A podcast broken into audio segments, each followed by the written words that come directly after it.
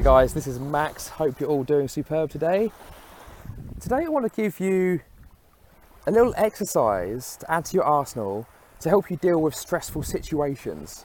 Something you can come to to help release uh, the, the, level of tension when you feel yourself getting angry or stressed or whatever.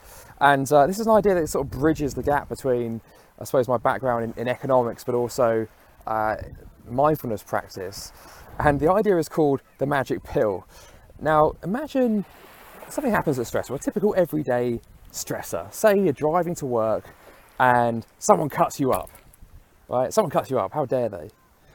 And your instant reaction is, is very likely to go, oh God, what are they doing? You know, you might even insult them a little bit. You definitely feel, feel some kind of anger. Now, what if I was able to sell you a pill, a magic pill that would immediately remediate those symptoms of anger, that negative feeling that you have. And not only that, but it would, it would permanently cure it. You'd never go back to feeling that way about that situation ever again. Now imagine a pill like that existed. How much would you pay for that pill? A pound? Five pounds?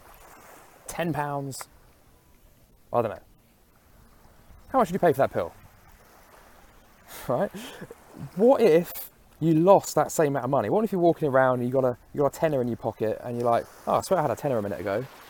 Oh, I've lost it. Oh, that's annoying. Took me an hour to make that.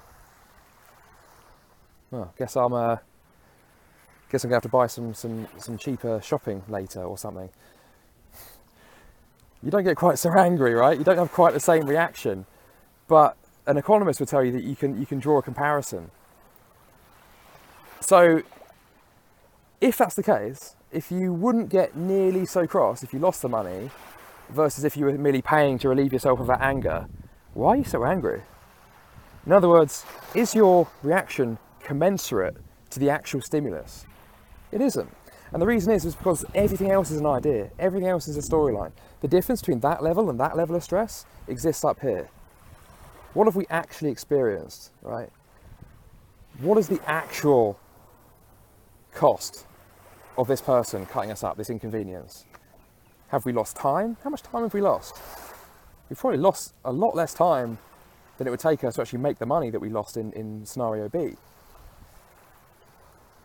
So again, that difference between feeling a little bit, a little bit, you know, oh, oops, I've lost that money, to oh my God, you cut me up.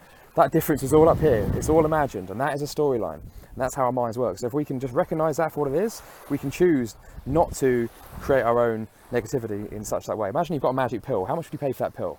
Hope that helps, guys. I'll chat to you next time.